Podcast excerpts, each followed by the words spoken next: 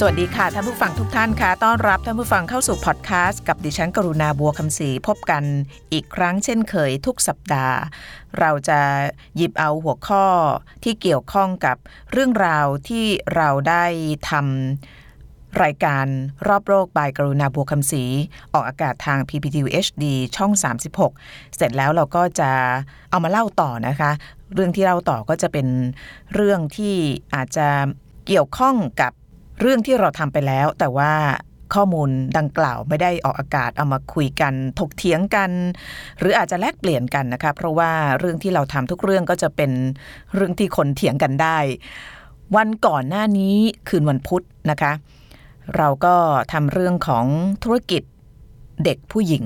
ในญี่ปุ่นก็มี feedback เยอะพอสมควรใน YouTube ของเรานะคะ เดี๋ยววันหลังจะชวนคุยเรื่องนี้ แต่ว่า วันพระรหัสคืนที่ผ่านมาเราทำเรื่องของเด็กเหมือนกัน แต่ว่าเป็นเด็กอีกแบบหนึ่งก็คือเด็กหรือว่าคนรุ่นใหม่ที่เปลี่ยนโลก ซึ่งก็สอดคล้องกับเรื่องของการเมืองไทยอยู่ไม่น้อยในช่วงที่ผ่านมานะคะจำได้ไหมฮะตอนเลือกตั้ง ก็แหมดูเดือดเผ็ดมันนะคะสำหรับการดีเบตกันในสังคมไทย ว่าคนรุ่นใหม่สนใจการเมืองเหลือเกินนะคะ ถ้าเข้าไปดูทวิตเตอร์ ก็ร้อนแรง แต่ว่าเป็นมิติที่ดีนะคะ ที่คนรุ่นใหม่เข้ามาสนใจเรื่องการเมือง แต่ว่าก็จะมีความกังวลว่า เอ๊ะ คนรุ่นใหม่เนี่ยไป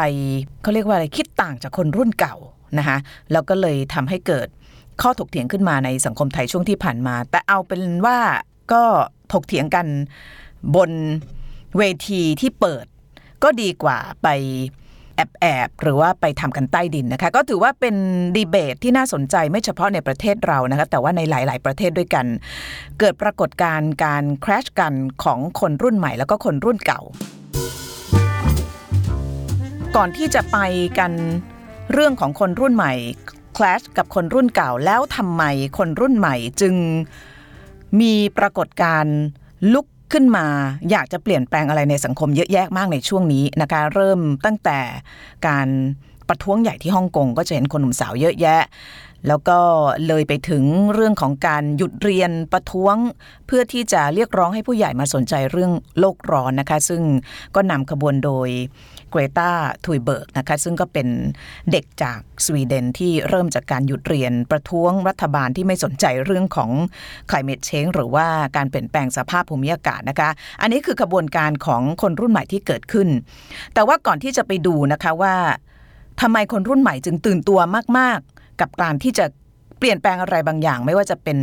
ปัญหาสังคมแล้วก็การเมือง เรามาดูก่อนว่า พวกเราเนี่ยอยู่ใน ยุคไหนอย่างดิฉันเนี่ยนับเป็นคนรุ่นไหน ท่านผู้ฟังเชื่อว่าที่ฟังอยู่ก็คงจะมีหลาย ๆ รุ่นด้วยกันนะคะ เอาคร่าวๆก่อนนะคะ จะได้รู้ว่าเราอยู่ตรงไหน แล้วก็รุ่นอะไรก่อนที่จะมาดูเรียบเรียงนะคะว่าแล้วคลาชหรือว่าการประทะกันทางความคิดที่เกิดขึ้นระหว่างคนรุ่นเก่าคนรุ่นใหม่เนี่ยมันเกิดขึ้นเพราะอะไรนะคะเรียนเปิดดูข้อมูลแล้วน่าสนใจ เพราะว่าเรามักจะนับเริ่มกัน คือยุค baby boomer ก็คือ ยุคหลังสงครามโลกครั้งที่สองนะคะซึ่งก็เป็นยุคที่โลกเนี่ยเข้าสู่ช่วงภาวะที่มีสันติภาพแล้วก็ความสงบหลังจากรบราฆ่าฟันกัน ในช่วงของสงครามโลกครั้งที่ 1 และครั้งที่ 2 ยุค baby boom หรือว่า baby boomer เนี่ยก็คือรุ่นคุณพ่อคุณแม่ของดิฉันนะคะก็คือประมาณสัก 70 ขึ้นนะคะแล้วก็เป็นยุคหลังสงครามที่เป็นคนเขาเรียกแหละทำงานหนักนะคะทำงานหนักแล้วก็ รู้จักประหยัดเป็นยุคสร้างชาติสร้างเนื้อสร้างตัวนะคะโดยเฉพาะในประเทศที่แพ้สงครามอย่างที่เยอรมนนีหรือว่าในญี่ปุ่นนะคะ ยุคนั้นเนี่ยที่เขาเรียกว่าเบบี้บูมเมอร์เนี่ยก็เพราะว่า ในช่วงสงครามโลกเนี่ยมีผู้คนล้มตายกันเยอะนะคะเพราะฉะนั้นหลังจากสงครามสิ้นสุดลงเนี่ยการที่จะฟื้นฟูสังคม หรือว่าฟื้นฟูประเทศขึ้นมาใหม่ก็คือ ก็ต้องผลิตแรงงานออกมาเยอะๆ เพราะนั้นช่วงนั้นเป็นช่วงที่คนมีลูกเยอะนะคะแล้วก็เกิดปรากฏการณ์ที่เขาเรียกเบบี้บูมก็คือการเกิดของเด็กมากมายนะคะ คนรุ่นนี้อย่างที่บอกมีความอดทนอดกลั้น มีมานะมากกว่าคนรุ่นปัจจุบัน รุ่นปัจจุบันไล่ลงมาก็คือ generation X นะคะ คนยุค generation X ก็คือคนที่เกิดช่วงปี 2508 ถึง 2522 ดิฉันนี่อยู่ใน generation X นะคะเฉลยเฉลย บางคนเรียกรุ่นนี้ว่ารุ่นยิปปี้นะคะ ซึ่งย่อมาจาก Young Urban Professional คนรุ่นนี้ก็ อาจจะไม่ทันสมัยเท่ากับคนยุคนี้หรือว่ารุ่นนี้นะคะ แต่ว่าเป็นกลุ่มคนในช่วงที่โลกเนี่ยกำลังพัฒนาเริ่มต้น อยู่ในช่วงของการเปลี่ยนผ่านของการที่โลกยังไม่มีอินเทอร์เน็ต แล้วก็มีอินเทอร์เน็ตนะดิฉันถือว่าได้อยู่ทั้งสองโลกก็คืออยู่ยุคที่แบบดูโทรทัศน์ขาวดำ แล้วก็ฟังเพลงจากเทปคาสเซ็ตแล้วก็ไม่มีอินเทอร์เน็ตเล่นนะคะ เวลาจะสื่อสารกับเพื่อนก็ต้องเขียนจดหมายหรือว่าเขียนไปรษณีย์เราเก๋มากนะคะแล้วข้ามาอยู่ซุกยุคของการมีอินเทอร์เน็ต ก็คือเขียนอีเมลไลน์หาเพื่อนนะคะก็ถือว่าเป็นเป็นอะไรเป็นบุญที่เห็นทั้งสองโลกนะคะ ต่อมาก็จะเป็น generation Y นะคะ ก็คือ generation ที่คนเรียกกันอีกชื่อหนึ่งว่า Millennial นะคะก็เป็นช่วงที่เกิดขึ้นปี 2523 ถึงปี 2540 คนกลุ่มนี้เนี่ยเกิดมาแล้วก็โตมาท่ามกลางความเปลี่ยนแปลง แล้วก็มีค่านิยมที่แตกต่าง กันอย่างค่อนข้างเยอะระหว่างรุ่น baby boomer ก็คือปู่ย่าตายายพ่อแม่ รวมถึงรุ่นดิฉันด้วยดิฉันก็ยังเข้าใจเด็ก generation Y อยู่นะคะ แล้วก็เข้าใจรุ่น baby boomer ด้วยก็ต้องถือว่าเป็นเป็นรุ่นที่ผสานความเข้าใจระหว่างคนสองรุ่นได้ดีพอสมควร เพราะว่า ก็กับคนแก่คนเฒ่าก็ชอบคุยกับเด็กก็ชอบคบนะฮะอันนี้พูดเข้าข้างตัวเองนะคะจากนั้นก็จะเป็น generation Z แล้วก็ generation alpha นะคะ C ก็คือ Z นั่นแหละพอหมด Z เราไม่รู้จะนับอะไรต่อก็เป็น alpha อันนี้คืออให้เห็นคร่าวๆนะคะก่อนที่จะมาสู่คำถามนี้นะคะ แล้วก็พยายามที่จะอธิบายว่าแล้วการคลาชกันของคนรุ่นใหม่คนรุ่นเก่าเนี่ยมันเกิดขึ้น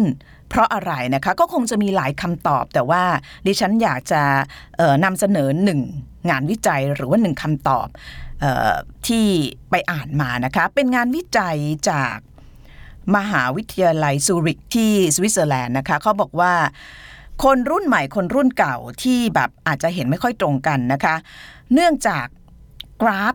ของชีวิตเออกราฟชีวิตของเราเนี่ย ทางนักวิจัยของมหาวิทยาลัยซูริกเนี่ยเขาบอกว่ามันจะเป็นคล้าย ๆ รูปตัวยูพอเริ่มต้นเนี่ยมันสูงใช่ไหมคะยูเนี่ยมันขึ้นมาจากการเขียนยู ขึ้นอะมองมือมองมือมองมืออยู่ฟุบมันจะมีช่วงที่ต่ำแล้วก็ขึ้นไปสูงอีกนะคะช่วงที่มันสูงก็คือช่วงเริ่มต้นเขียนตัวอยู่เนี่ยก็คือช่วงที่เราเป็นเด็กเป็นวัยรุ่น ช่วงนั้นเนี่ยเราจะเป็นช่วงที่แบบเต็มไปด้วยพลังมีความสุข แล้วก็มองโลกที่อยากจะเปลี่ยนแปลงนะคะ และความสุขของคนโดยทั่ว ๆ ไปเนี่ยนะคะมันจะลดลงเรื่อยๆ ตามตัวอักษรอยู่จนมาอยู่ที่ต่ำสุดเนี่ยก็คือ ประมาณอายุดิฉันเนี่ยนะคะสี่สิบกว่ากว่าเกือบจะ 50เนี่ยเป็นยุคที่เรากำลังที่จะรู้สึกว่าแบบเออมันอะไรอะเด็กก็ไม่เด็กผู้ใหญ่ก็ไม่ผู้ใหญ่เรากำลังก้าวเข้าสู่การเปลี่ยนแปลงอะไรสักอย่างที่เราไม่รู้ว่ามันจะคืออะไรนะคะแล้วก็เป็นยุคหรือว่าเป็นช่วงเวลาที่คนทำงานมาเออสักระยะหนึ่งแล้วแล้วก็รู้สึกว่าแบบเออฉันเริ่มแก่ตัวในอีกแง่หนึ่งเราก็บอกเออเราก็ยัง คือมันมันเป็นช่วงที่ค่อนข้างสับสนบางคนเรียกว่า midlife crisis ก็คือช่วงวิกฤตวัยกลางคนนะคะหลายคนอาจจะเป็นอยู่ แต่ว่าตัวยูเนี่ยมันก็มีจุดที่มันเริ่มขึ้นไปอีกนะคะพอเราลงมาที่บอททอมแล้วหรือว่าที่จุดต่ำสุดแล้วเนี่ยความสุขของคนมันจะเริ่มขึ้นสูงไปอีกก็คือในช่วงของการเข้าวัยผู้สูงอายุเนี่ยฮะเขาบอกว่าประมาณเริ่ม 50-60เนี่ยคนเราจะกลับไปมีความสุขอีก นะคะเพราะว่าเราเริ่มต้นด้วยการมีความหวังในอนาคตที่เรียกว่าเป็นความเป็นจริงมากขึ้นนะคะที่ดิฉันอธิบายเรื่องตัวอยู่เนี่ยเพราะว่างานวิจัยนี้เขาก็เลยอธิบายนะคะบอกว่าที่เด็กกับผู้ใหญ่เนี่ยมีความคาดหวังไม่เหมือนกัน เพราะว่าตัวยูตอนเริ่มต้นเนี่ยเด็กเขามีความความคาดหวังสูงว่าฉันอยากจะเห็นอนาคตที่ดีฉันอยากจะเปลี่ยนโลกนะคะแต่ว่าผู้ใหญ่เนี่ยเขาเริ่ม คาดหวังกับอนาคตน้อยลง แล้วก็เห็นความเป็นจริงมากขึ้น แล้วก็มักจะคิดว่าเราคงจะไม่มีความสุขไปกว่านี้อีกแล้วละในอีก 20 หรือ 30 ปีข้างหน้า แล้วก็ไม่อยากจะเปลี่ยนอะไรแล้ว เพราะนั้นเห็นไหมฮะมันก็เกิดเขาเรียกการคลชกันหรือว่าการประทะกันในเรื่องของการมองชีวิตนะคะอันนี้ก็คงมีหลายทฤษฎีที่อธิบายการประทะกัน ของความคิดระหว่างคนรุ่นใหม่กับคนรุ่นเก่านะคะแต่ว่ายกตัวอย่างแค่อันเดียวก็คืองานวิจัยจากมหาวิทยาลัยซูริกนะคะซึ่งดิฉันมองว่ามันก็น่าสนใจเลยทีเดียวนะคะ ก็น่าจะอธิบายอะไรได้พอสมควรนะคะกับปรากฏการณ์ที่เกิดขึ้นไม่เฉพาะที่เมืองไทยแต่ว่าเป็นทั่วโลกนะคะ แล้วก็พลังของคนรุ่นใหม่ที่อยู่ในการเริ่มต้นการเขียนตัวยูก็คือการมีพลังแบบมีไฟสูงต้องการจะเปลี่ยนแปลงโลกเนี่ยมันก็เป็นเรื่องดีแล้วเราก็เห็นปรากฏการณ์นี้ขึ้นเรื่อยๆนะคะ ในรายการที่เราได้ทำออกอากาศเมื่อคืนนี้เราก็พูดถึงตัวละคร หรือว่าเด็กรุ่นใหม่ที่มีโปรไฟล์เป็นที่จับตามองทั่วโลก อย่างเช่นโจชัว หว่องนะคะ ซึ่งก็เป็นนักการเมือง ต้องบอกเป็นนักการเมืองนะคะเพราะว่าเขาเล่นการเมืองตั้งพรรคการเมือง Demosisto นะคะซึ่งตัวดิฉันเองก็เคยไปสัมภาษณ์ ตอนที่มีการตั้งพรรคการเมืองใหม่ ๆ แล้วก็เป็นข่าวอีกครั้งหนึ่งก็คือตอนที่ประท้วงใหญ่ในฮ่องกงในช่วงสัปดาห์ที่ผ่านมา เพื่อที่จะคัดค้านการที่รัฐบาลฮ่องกงจะมีการออก กฎหมายส่งผู้ร้ายข้ามแดน ซึ่งเขาก็มองนะคะว่าจะเป็นการเสี่ยงทำให้รัฐบาลจีนเนี่ยเข้ามายุ่งวุ่นวาย แล้วก็อาจจะมีการนำตัวคนที่เห็นต่างจากรัฐบาลจีนไปลงโทษที่ประเทศจีนแทนที่จะขึ้นศาลที่ฮ่องกงก็ประท้วงจนกระทั่งประสบความสำเร็จนะคะเพราะว่าผู้ว่าผู้ว่าการเกาะฮ่องกงก็คือแคร์รีแลมเนี่ยก็ออกมาประกาศ เมื่อสองสามวันที่ผ่านมานะคะบอกว่าไม่เอาแล้วกฎหมายนี้ก็ถือว่าเป็นชัยชนะของคนรุ่นใหม่นะคะ ในรายการยังพูดถึงอีกคนหนึ่งนะคะก็เป็นดาวรุ่งของโลกไปแล้ว แล้วก็เป็นคนที่ได้รับรางวัลโนเบลด้วยนะคะก็คือมาลาลายุบสับใส่นะคะ ซึ่งเธอก็ รณรงค์เพื่อการศึกษาของเด็กในปากีสถานจนกระทั่งทาลิบันทนไม่ได้นะคะ แล้วก็มาดักยิง แต่ว่าเธอรอดชีวิตตอนนี้ก็ใช้ชีวิตอยู่ในสหราชอาณาจักรก็เป็นนักเคลื่อนไหววัยเยาว์ที่โด่งดังที่สุดคนหนึ่งนะคะ อีกคนที่เราได้พูดถึงก็คือเกรตาทุยแบดนะคะซึ่งคนที่ติดตาม หรือว่าคนที่เป็นสายเขียว สายเขียวนี่หมายถึงสายสิ่งแวดล้อมนะคะไม่ใช่สายกัญชาก็จะรู้ดีนะคะ เธอเป็นเด็กที่มีความ อิน แล้วก็มี passion สูงมากเกี่ยวกับเรื่องของการเปลี่ยนแปลงของสภาพภูมิอากาศ ซึ่งทำให้เกิดภาวะโลกร้อนนะคะ ก็ไปนั่งประท้วงอยู่ที่หน้ารัฐสภาสวีเดนแทบทุกวันเลยจนกระทั่งได้รับความสนใจจากทั่วโลกนะคะแล้วก็เป็นแรงบันดาลใจให้เด็กทั่วโลกลุกขึ้นมา รณรงค์แล้วก็เดินขบวนประท้วงหยุดเรียนเหมือนเธอด้วยนะคะเพื่อที่จะเรียกร้องให้รัฐบาลของตัวเองนั้นให้ความสนใจกับเรื่องของการเปลี่ยนแปลงสภาพอากาศให้มากกว่านี้นะคะ ก็มีอีกหลายเรื่องหลายราวของคนรุ่นใหม่ที่เราหยิบยกมา แล้วก็อาจจะมีอีกหลายคนที่เราไม่เคยได้ยินชื่อนะคะอย่างเช่นโบยันสลัดซึ่งเป็นคนที่ คล้ายๆกับแกรตานะคะแต่ว่าเขาอาจจะดังกว่าเนาะนิดหนึ่งนะคะก็เป็นนักรณรงค์แล้วก็เป็นคนที่คิดค้นวิธีการที่จะกำจัดขยะ ซึ่งเป็นปัญหาใหญ่ของโลกอยู่เหมือนกันนะคะ ปิดท้ายกันด้วยนิดหนึ่งนะคะถึงแม้ว่าคนรุ่นใหม่เนี่ยจะมีพลัง แต่ว่าโลกแห่งความเป็นจริงก็ไม่ได้งดงาม แล้วก็โหดร้ายพอสมควรกับคนรุ่นนี้นะคะเพราะว่าคนรุ่นนี้ถึงแม้จะคิดเป็นสัดส่วนถึงร้อยละ 25 ของประชากรโลกทั้งหมด เป็นกลุ่มประชากรสำคัญที่จะกำหนดอนาคตของทุกคน แต่ว่ามีตัวเลขแล้วก็มีรายงานแล้วก็ดิฉันเข้าไปอ่านใน New York Times หรือว่า The Guardian นะคะก็รายงานในแนวโน้มที่คล้ายๆกันนะคะ เพราะว่าในจำนวนคนรุ่นใหม่ที่มีอายุ 10-24 ปีกว่าครึ่งเนี่ยยังคงได้รับการศึกษาไม่เพียงพอ อาจจะอยู่ในประเทศที่กำลังพัฒนา อาจจะอยู่ในสังคมที่มีความขัดแย้งเรื่องของการเมืองหรือว่าสงครามนะคะ รายงานของยูเนสโกเนี่ยระบุด้วยว่าวัยรุ่นประมาณ 500 ล้านคนทั่วโลก ที่ได้รับการศึกษาน้อยเนี่ยมีรายได้ต่อวันน้อยกว่า 2 ดอลลาร์สหรัฐเท่านั้นนะคะแล้วก็การที่เข้าไม่ถึงการศึกษางานที่เหมาะสมทำให้คุณภาพชีวิตของคนเหล่านี้เนี่ยกำลังมีปัญหา นี่ยังไม่นับรวมถึงคนรุ่นใหม่ที่อาจจะมีโอกาสดีกว่าอยู่ในประเทศที่พัฒนาแล้วก็กำลังเผชิญปัญหาคล้าย ๆ กัน เราจะเห็นแนวโน้มของเด็กรุ่นใหม่เนี่ยที่ เขาเรียกในแง่ของการเงินเนี่ยพึ่งพาตัวเองได้น้อยลงกับคนรุ่นพ่อรุ่นแม่นะคะปรากฏการณ์ในยุโรปที่เราเห็นคือเด็กที่จบมาตกงานหรือว่าพอทำงานแล้วเงินไม่พอใช้นะคือเขาบอกคนรุ่นใหม่หรือว่ารุ่นมริเนียนแล้วก็ลงมาจนถึงเจเนอเรชันอัลฟาเนี่ยมีความ